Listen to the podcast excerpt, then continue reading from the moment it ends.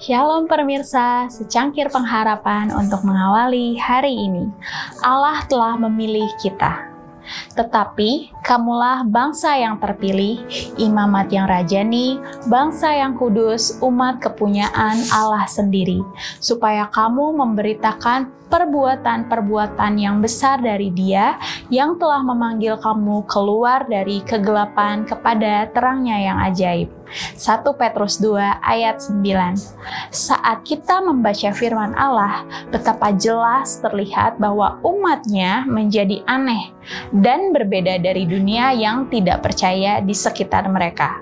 Posisi kita menarik dan menakutkan hidup di hari-hari terakhir, betapa pentingnya kita meniru teladan Kristus dan hidup mengikuti jejaknya. Pendapat dan kebijaksanaan manusia tidak boleh membimbing atau mengatur kita. Mereka selalu menjauhi salib, para hamba Kristus tidak memiliki rumah maupun harta mereka di sini. Seandainya mereka semua dapat memahami bahwa hanya karena perlindungan Allah, kita dapat diizinkan untuk tinggal dalam damai sejahtera dan aman di antara musuh kita. Bukan hak istimewa kita untuk mengklaim bantuan khusus dari dunia kita harus setuju untuk menjadi miskin dan dibenci di antara manusia sampai peperangan selesai dan kemenangan dicapai. Anggota Kristus dipanggil untuk keluar dan terpisah dari persahabatan dan roh dunia.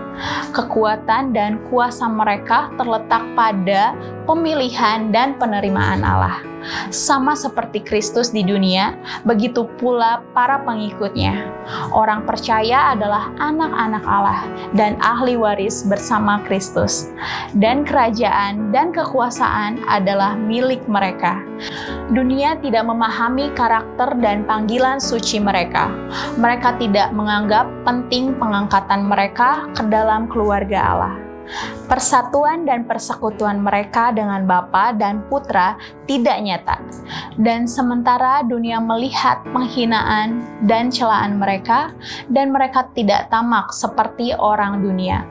Maka orang dunia berpikir akan menjadi apa mereka nantinya. Mereka adalah orang asing. Dunia tidak mengenal mereka dan tidak menghargai motif yang menggerakkan mereka. Testimonis jilid 1 halaman 286 dan 287.